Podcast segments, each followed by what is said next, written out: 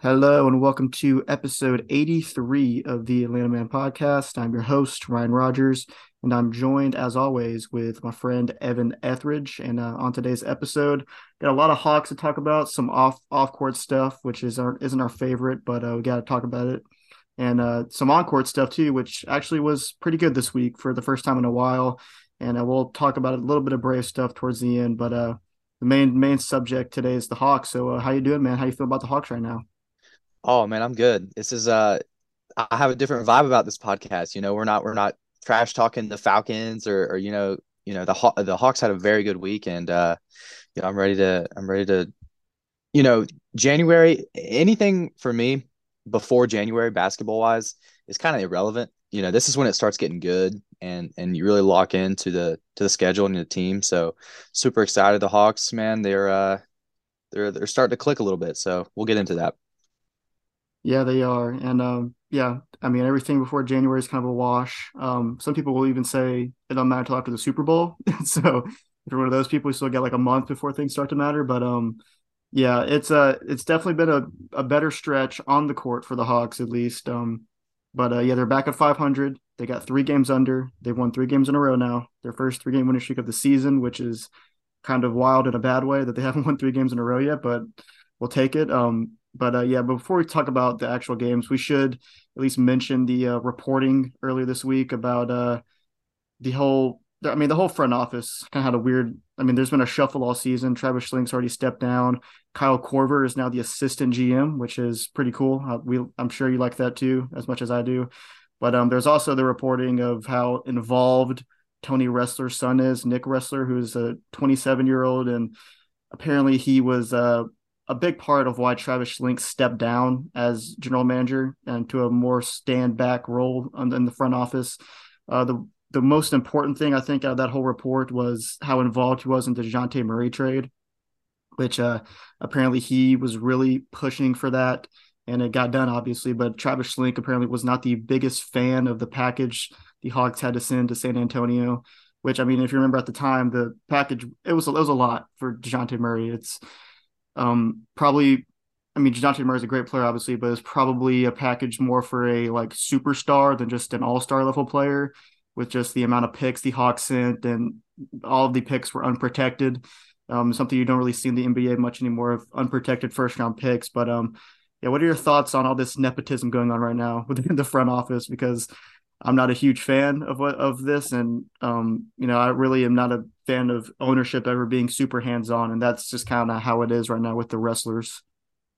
Yeah, it seems that way. Um, you know, it, it really seemed like the Hawks couple years ago when they when they made the conference finals, this this organization was taking a turn for the better, and uh, you know, it's it's it's been kind of murky ever since. We really haven't gotten better. We really haven't gotten, you know, um, you know, we haven't really elevated to the to the next level. Um, but now all this stuff's coming out, and we kind of see what what's going on behind the scenes a little bit. Um, you know, it, it it seems to me like Travis Schlenk hasn't had control of the team uh, for the last couple of years. It kind of seems like Nick Ressler, uh, you know, who, who's just a little bit older than me and you, is has really taken control of of the head of operations. And you know, I I don't know if that's a good thing. Um, you know he, he's very young you know he, he, he might know game a little bit but but you just don't you just don't know um it, it's kind of scary to be honest with you um but but for all this to come out and uh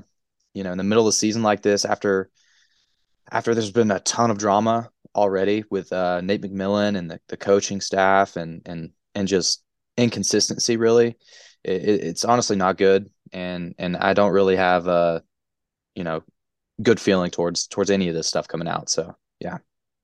Yeah, I don't love it either. I mean, you know, you said he might know ball. I, I am sure he knows a little ball. I mean, he's probably been around basketball a good bit in his life, but I mean, for him to be this hands on and every time it's like a family member of the owner, it you just automatically assume the worst, which I think is the right thing to do.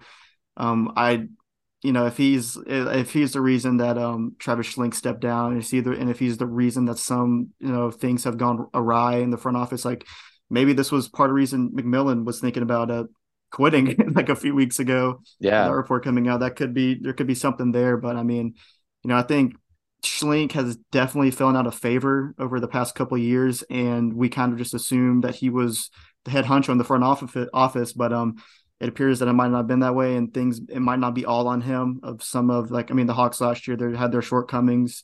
You know, they only made it to the play-in tournament, and or, or they made it past play-in tournament, but the fact they even had to play in it was disappointing. Then the Heat um, beat us in five games in the first round, and nobody was a fan of that. And it was kind of a disappointing year after almost making it to the finals, and then obviously this year has not been fantastic, but uh, yeah, it's uh, I don't think it's a good thing at all that this is how this um team is being ran, but um, you know, hopefully uh they can keep things going on the court the way they're going right now, uh, which we can kind of transition into now. But yeah, we at least had to mention that that uh there's been some scuttlebutt in the front office, uh, just to put it lightly. But Kyle Korver, though, um, I, I, like that that he's getting moved up. He knows ball. I, I guarantee you that, and uh, I think uh, that's a guy that people are going to like having, having, a bigger role in the front office now. Um, so him uh, up there making some more decisions and being a little more hands on with the team, I think is definitely a good thing. Um, de- more of a good thing than Nick Ressler. So we can uh, move on now to on the court stuff, which uh, this week kind of got off to a rough start, um, which in this first game against Milwaukee, the Hawks fell 114 to 105. Uh, they were without Trae in this game as he uh, missed the game due to a non COVID illness. So, um, not having him, definitely a big blow. And uh, things got off to a pretty terrible start. And uh, it's become a theme this year that the Hawks just have one quarter that sinks the entire game. And in this game, it was the first quarter. They got outscored 39 to 19 in the first quarter. Um, that goes without saying. That's very bad. So, uh, yeah, what are your thoughts just on um, this theme that they have going with just one terrible quarter that kind of ruins games for them and putting themselves in holes they can't get out of? Yeah, you hit it right on the head. Um, they just came out sluggish in the first, you know, without Trae Capela. So, you know, you're already you're already short. So, um, yeah, I mean, it's just it's it's just uh, how do I put this in terms? It's just um, you, you really got to just limit the damage in that in that one quarter. You know, it, it, just seems to you always put yourself in a hole and, and, you're always trying to dig back. And they actually did come back a little bit in this game. You know, it, it was a game towards the end. Um, you know, I, I cut the TV on and, and immediately we went, we went back down 10. And so uh, I guess that was on me. Uh, I'm sorry. um, not much else I can say there. Yeah, they they did, and I mean, even like under five minutes left in this game, or really under like three minutes, there there's a chance that the Hawks could win this game, which is pretty crazy. I mean, they have a knack of doing that, and you know they get down these holes and they they fight back. I mean, it's like it's frustrating, but at the same time, it's kind of encouraging that they're they just don't give up, and you know, especially with a, like against Milwaukee, who is I don't know, they might be the best team in the league, at least top three team in the league. You might without Trae, you could just roll over and this could have been just a massive blowout, but that wasn't the case. I mean, Bogey had 22 points. And it's even weird because this game, Giannis only had seven points. Like Giannis played pretty badly. He shot three of 10 from the field. He did have 18 rebounds and 10 assists, but I guess, I guess scoring wise, he wasn't great, but he was doing some other stuff. But like, I mean, the, they were getting cooked by Jrue Holiday and Brook Lopez, which I mean, Brook, I mean, Brook Lopez, every time the Hawks Ugh. play the Bucks since he's been on the Bucks, I mean, he I, I assume he's shooting 80% from three against the Hawks because he went four of six in this game.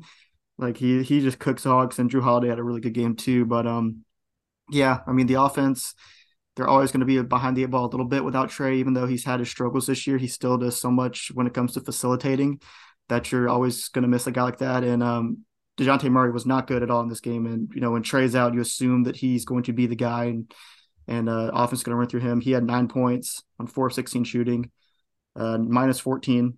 Um, that's that's just not going to work in a game without Trae. Like the Hawks just don't have that kind of depth uh, when it comes to star level talent. And um, yeah, you're kind of just drawing dead if Dejounte is playing like this with Trae off the floor.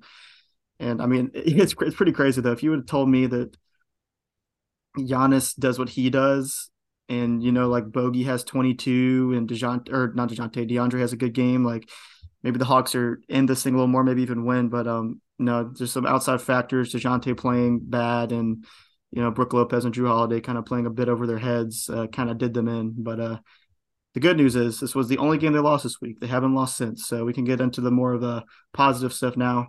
And uh, this next one was a bit of a doozy. Uh, Hawks versus Pacers.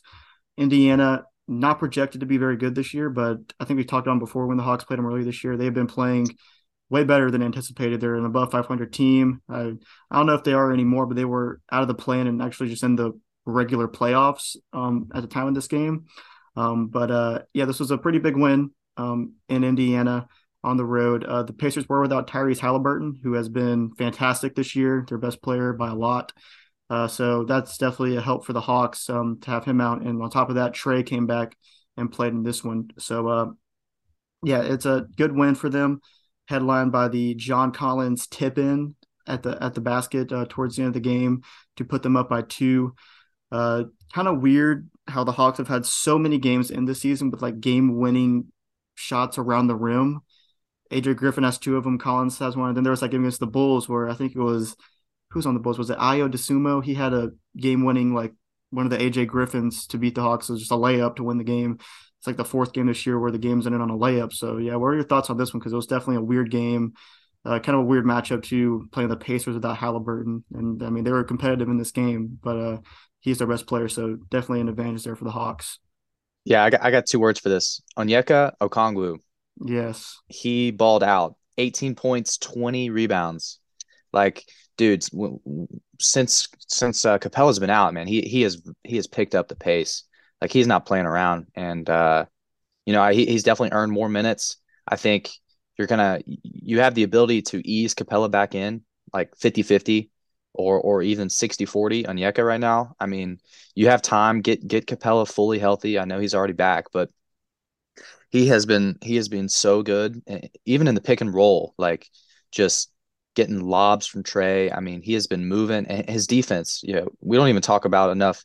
We don't talk enough about his defense. Like blocks, he had four blocks. Like he he was he was all over the place against the Pacers. And uh, you know, shout out to him, man. He was awesome. Yeah, I mean the stat line is insane. Um, 18 points, 20 rebounds, four assists, four blocks, and two steals. That's that's doing everything. Um, probably, I, I mean, it's got to be his best game of his career. I know he's had he's had his moments where in the big playoff games too. I know he was huge part of the uh, 2021 run to the Eastern Conference Finals, but he has never had like a complete game like this. And this is a really good matchup for him. Um, Indiana, they play very small. They like they just don't have a traditional center, so he was definitely able to feast and get all those rebounds. Because I mean, Onyeka's had his problems rebounding. I mean, he's not like a traditional traditional center. He's not like Capela, who's like the center archetype. He's more of a guy that can go and uh, defend on the perimeter. He's developing more of a jump shot. You know, he's kind of a stretch four in some ways, but he he played like a true center in this one. Twenty rebounds is no joke. Um, you know, super efficient around the rim, nine of twelve shooting. Like you can't really ask for a better game from him. And uh, Trae coming back in this game too, he was very good, six of ten from three, and it's kind of funny. Um, all of the all of the shots he made were threes. He went six of yeah. sixteen from the field and six of ten from three. Didn't make a two, and the Hawks on the whole were way better from three than they were two. They shot uh, 41% from two and they shot 48.5% from three. So you don't see that a ton, but I guess that's I guess that's better. I mean uh, that um that you're shooting that well from three, but 41% on twos is kind of rough, but uh still good game um overall. The offense played well enough. I know they had a really good first quarter with 36 points. They kind of teetered off a little bit in the second, only scored 19. I guess that that was the one bad quarter. Um, not a full blown disaster like that quarter against the Bucks, but definitely still not good. But they were able to overcome all that and uh, come out with a pretty gutty win on the road. And again, they needed to win. As uh, I mean, I know. I mean, mentioning like the front office earlier, they've kind of bottomed out off the court of how bad things have gone, but they've just kind of refused to bottom out on the court. They've had chances like in this game and games in the past where if they lost that game, things are just like full blown out of control and they've been able to weather the storm a little bit here, and um, they're back at 500 now. So we can get into the next game against the Raptors. Though, and this one was, uh, oh yeah, this was definitely the most dominant game, uh, do- dominant win of the week. Uh, the Heat game was dominant for a little bit, but they kind of let them back in. But uh, the Hawks win this one, 114 to 103. Uh, it seems that they finally figured out how to play the Raptors, which is a thing that they used to not know how to do at all. Uh, the first game they played this year, the Raptors beat us by 30. so, and the Hawks have won the last two games since. I know the second game they played was the first AJ Griffin game winning layup, uh, but this one uh, was more dominant than that one. They win by 13. Um, they were up by 12 at the half, and uh, they're just kind of cruise from there. I mean, they they didn't have the disaster quarter to let the Raptors back in. They just kept firm control of this game. Um, going into the going into the fourth quarter, they were up by 17 points. Like they played a pretty complete game. Trae, once again was really good. Dejounte very solid in this one too. He had 27. Trae with 29. Um, yeah, not much more you can ask for. They didn't have Bogey in this game. He was out with a left quad injury, so they didn't have that spark off the bench. But AJ Griffin at 13, like just a pretty all round solid win in all facets of the game. Yeah, yeah, dominant, like you said start to finish. I mean, came out hot in the first quarter. Uh, what, what, what did we drop? Almost 40 in the first quarter. Um, 34, yeah. Yeah, yeah, 34. So every starter in double digits, and you had Jalen Johnson uh, pl- played some quality minutes. I, I, really like what I see from him uh, a lot. I think him and AJ have been fantastic this year. Um, very underrated, Jalen Johnson, I'd say. I, I, you know, AJ is getting all the all the hype, but I think Jalen really does a lot of the dirty work, and and you know he's he's big for us for sure. Um, yeah, if you if you would have told me at the beginning of the year, we'll we'll we'll take the season series against the Raptors, I wouldn't have believed you. I mean, I just wouldn't have. so, uh, yeah, screw the Raptors. I don't like them. yeah, they um definitely have an interesting way of approaching NBA basketball like no other team does. I will say, um, in these matchups against Toronto, I know having not having Capela has been bad for the Hawks, but Capela versus the Raptors has always just been a terrible matchup for him. So like having Okongwu out there playing majority of the center minutes is probably a good thing because the Raptors they don't play a traditional center, but it's not like how Indiana does it. They're just the Raptors are so damn fast, like they just have athletes everywhere, and that gives Capela trouble at times. They just don't have a guy that can he just kind of anchor into the rim with. So I think that definitely helped out the defense in this one, having a, a Okongwu for more minutes. But yeah, the Raptors they're just not playing good basketball overall. Like they're just kind of um they're not having a great season. Um, so no other way to put it really. Uh, but uh, they're just not getting the same kind of production from guys like VanVleet and Gary Trent and some of their shooters. But yeah, this is good win um, on the road against the Raptors. You know, and yeah, it seems like they've finally gotten over those uh, woes that they had against the Raptors earlier this year and last year for a lot of the season. So uh, yeah, we can uh, move on to last game of the week, or this was actually this week. It was on Monday on MLK Day against the Miami Heat. Um, traditional standalone game for the Hawks and MLK Day. They get this every year. There's that afternoon slot on a Monday. Kind of a weird time to watch an NBA game um, mm-hmm. on 3:30 on a Monday, but uh, they do it every year. And the Hawks played very very well in the first half. Um, not as great in the second, but they still were able to uh, come out with a 121 to 113 win against the Heat. And I'll say the first half. I mean, I that's the best they've played in I mean, maybe since the beginning of the season when they kind of got off to a good start, but it might be the best half they played all season. They were awesome offensively, and the defense um, was solid too. Dude, yeah, everything was flowing like just just pure basketball, man. They were they yeah they couldn't be stopped literally. So I got to say one thing: those jerseys that they were wearing on MLK Day are sick. I need yeah, to. I, need I, I like I like the court too a lot. The court's really cool. Yeah, yeah. But uh, yeah, it was a it was a it was a fun game to watch in MLK Day. Uh, like you said, good jerseys. The Heat, I like the Heat jerseys too. They have their throwbacks on. I think those are pretty sick also. So good jersey matchup, pretty much what I could ask for. But uh, player of the game, in my opinion, was Dejounte. He was awesome all over the place. Twenty eight points, uh, seven assists, four rebounds, eleven of seventeen shooting, five of eight from three. Had the most threes on the team. Uh, the Hawks in the first half, I think they shot seventy percent from the field in the first half, which is just an outstanding number. They finished the game at 59%, which is still very good. 48% from three. Trae, really good again. He has seemed to have found his shooting stroke, which is very, very important to what this team does and what they need. And this was Capela's return. Um, he didn't start the game. Um, he came off the bench, but I think he looked solid after missing. I think he has the he hadn't played since like right before Christmas, so he's been out for a good bit and uh, I think he looked good. I mean, didn't play a ton of minutes, only 21 minutes as he was uh, on a restriction there, but six or seven from the field. Um, made all of his bunnies, which he doesn't always do, but he did that in this game. Um, and I think he looked fine on defense. I'm sure he's not 100, 100% yet up to speed, but I think, um, you know, the more the more time he gets under his belt back, he's just going to return to old Capela and just be a absolute monster down there defending the rim. Um, but uh, yeah, I mean, everyone played well in this game. Really, I mean, Collins he was really involved in the first half offensively. Um, Hunter was solid. Like everybody was just solid. You know, I think Trae and Dejounte were above that, like a, a, like really good, and everybody else just did their job. And when that happens, like the Hawks are going to win more times they lose if everybody can do their job. So, um, yeah, you got any uh, any other thoughts on this one? No, I don't. I, I love when the Hawks play primetime. It, it always seems like they step up.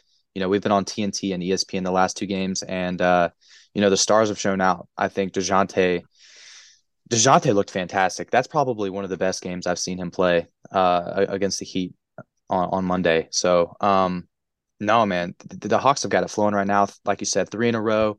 Um, I have a little stat. They've actually they have led for the last 96 minutes of basketball they've played. So bad.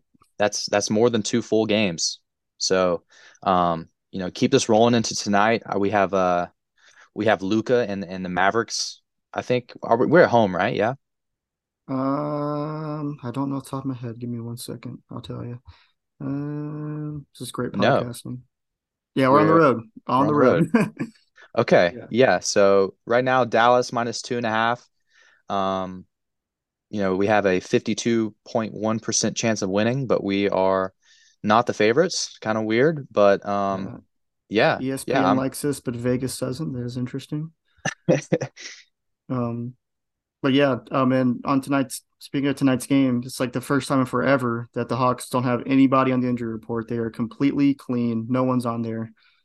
It says Luka's day to day on here, but I believe he's playing. But uh, um, yeah, this will be a good game. Um, big game for DeAndre Hunter. See how he holds up against Luka for sure. Um, as uh, Luka's averaging 34 points this season, which it's pretty nuts. He's an MVP candidate, so it'll be an interesting matchup. Um, hopefully Trae can uh, keep keep up with his good ways, which I want to talk about him for a second here and his his numbers um as of late. His last six games that he's played, averaging 27 points, eight and a half assists, and most important numbers in my head, um, or the number was his three point percentage. He's 46% from three in his last six games. So it's I think he's back um shooting the ball. It took him about half the season, but it uh better late than never, I guess. Um and yeah, so definitely good to have him back shooting the basketball to his full capabilities because he just had a really rough start um, to the season shooting. And, um, you know, right now the Hawks, they're 500, still in the play-in, but um, still like the, the play, they're only, um, what, two and a half games behind the Knicks for the uh, first spot of the regular playoffs. I don't even know how to say, just like you're in the playoffs, non-play-in playoffs. um, but uh, so yeah, they play them Friday, so that could be that's gonna be a pretty big game. I believe we'll be there. Yeah, we will be there Friday night, man. The Hawks got to show yeah. out for us. Yeah, for sure. So, uh, do you got any uh, final thoughts on these Hawks before we talk a little bit about some Brave stuff, tiny bit of Braves news? yeah, I'll just wrap it up a little bit. I think I think we're starting to to really catch fire a little bit. I think DeAndre Hunter has been fantastic lately. Um, ever since the new year, really, he's he's been fantastic.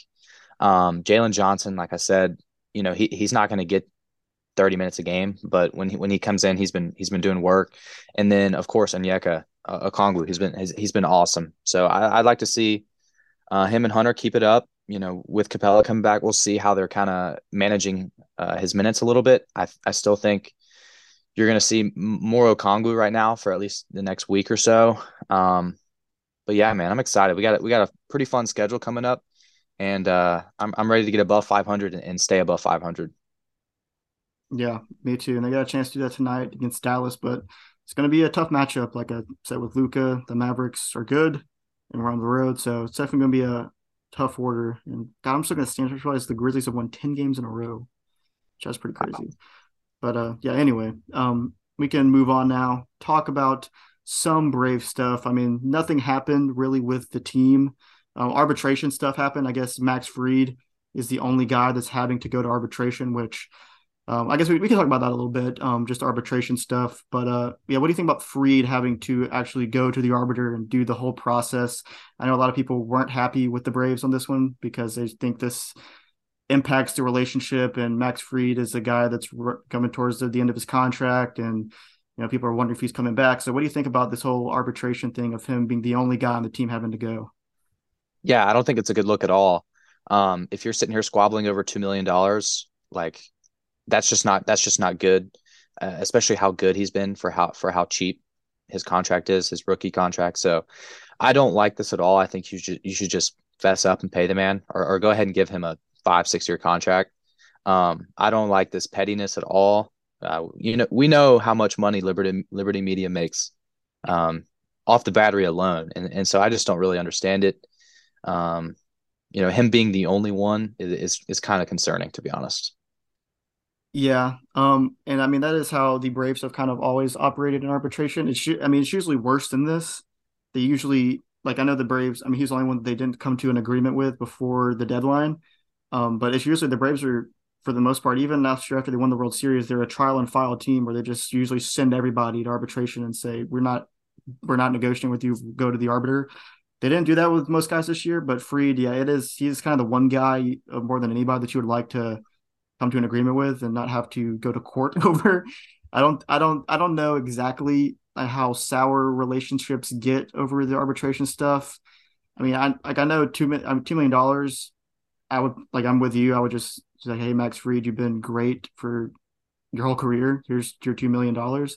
I mean, there's been some worse examples. I know. I think I think it was the Astros are taking Kyle Tucker to arbitration over like 400 grand which I just like I think that's like absurd. I, that could be wrong um, on the number, but it was some minuscule amount of money.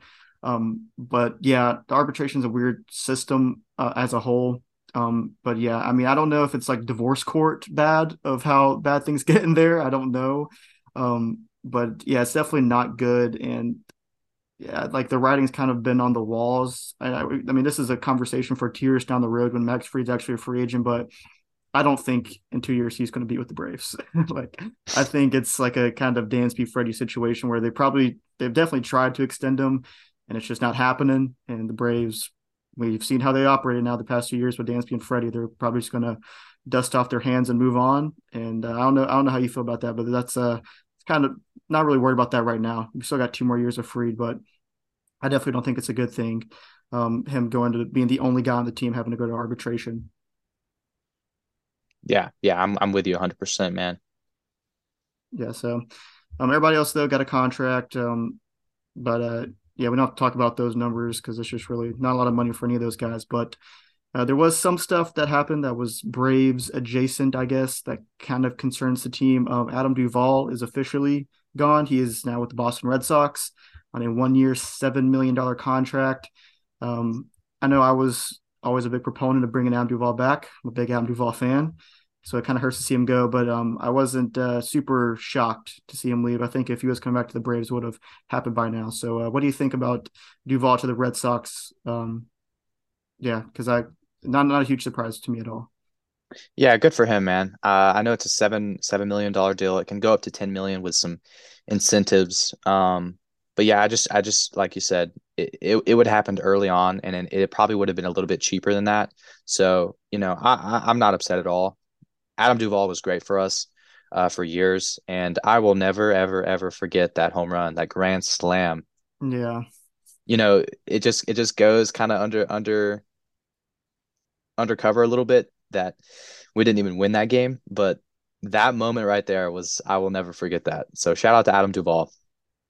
Yeah, he would have been Soler. Like Soler's homer is the one that like lives forever. That would have been the homer that mm-hmm. would that we have seen a million. I mean, I've seen it a lot because I, I, even though we lost the game, I go back watch that all the time because that, that's just a crazy moment. Um, but it, that would have been the Soler homer over the train tracks if the Braves would have won that game. It, that would have been the clincher. So it, yeah, that kind of sucks for him a little bit, but um, but still, yeah, I love Adam Duvall, and I'm I'm glad like this was a relief because I saw that he signed. I saw people talking about him this morning, and I was like, oh god, I thought he went to the Mets because I know um the bunch of Mets fans have been wanting him, and he like makes sense to be on the Mets.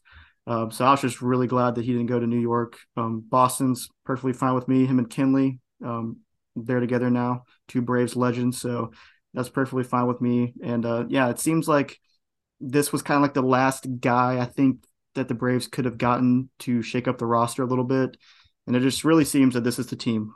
Like this is going to be it. Eddie and Jordan Luplow, fingers crossed. I don't know how that's going to turn out. It's going to be um, definitely something to watch. But um, yeah, I think we're kind of set with our roster here, and uh, yeah, always always gonna be thankful for Adam Duvall and that uh, he was a huge part of the World Series run. He was our center fielder for the World Series. It's pretty pretty crazy to think about, but he was. He was our center fielder. So um, we can uh, move on now. And I guess the only other piece of news that has to do anything with the Braves, and it barely does, is Correa went to the Twins, which he's not on the Mets, and that's all you can ask for at this point. So he went back to the Twins about a week ago on a much cheaper contract than he thought he was going to get going into this offseason. Um, kind of the weirdest, probably the weirdest free agency I've ever seen. Um, but yeah, you got any thoughts on Correa going back to the Twins? Because I was thumbs up from me. Keep him out of the, keep him away from the Mets.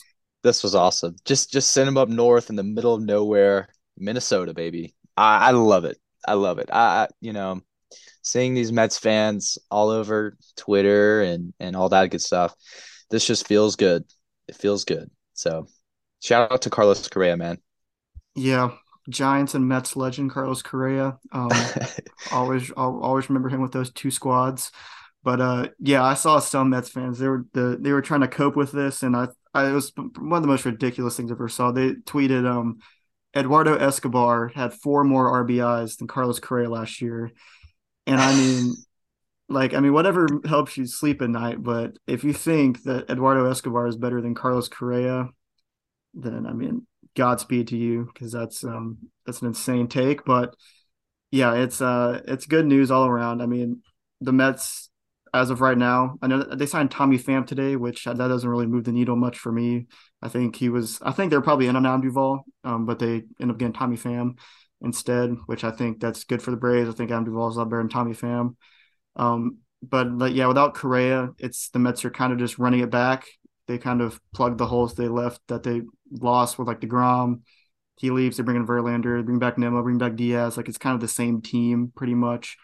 Um, so I don't think they got super a lot better, but if they would have gotten Correa, they would have been a lot better. So it's definitely good news that um he's back in Minnesota, which I just it's so funny. Like I watched of his press conference when he was signed when they, they officially signed him, and it was just like, gosh, like I wonder how the twins the twins players feel. It's like you went to two other teams, then you had to come back. Like it's it's such a bizarre situation. But uh yeah, you got any uh, final thoughts on anything Braves related before we get out of here?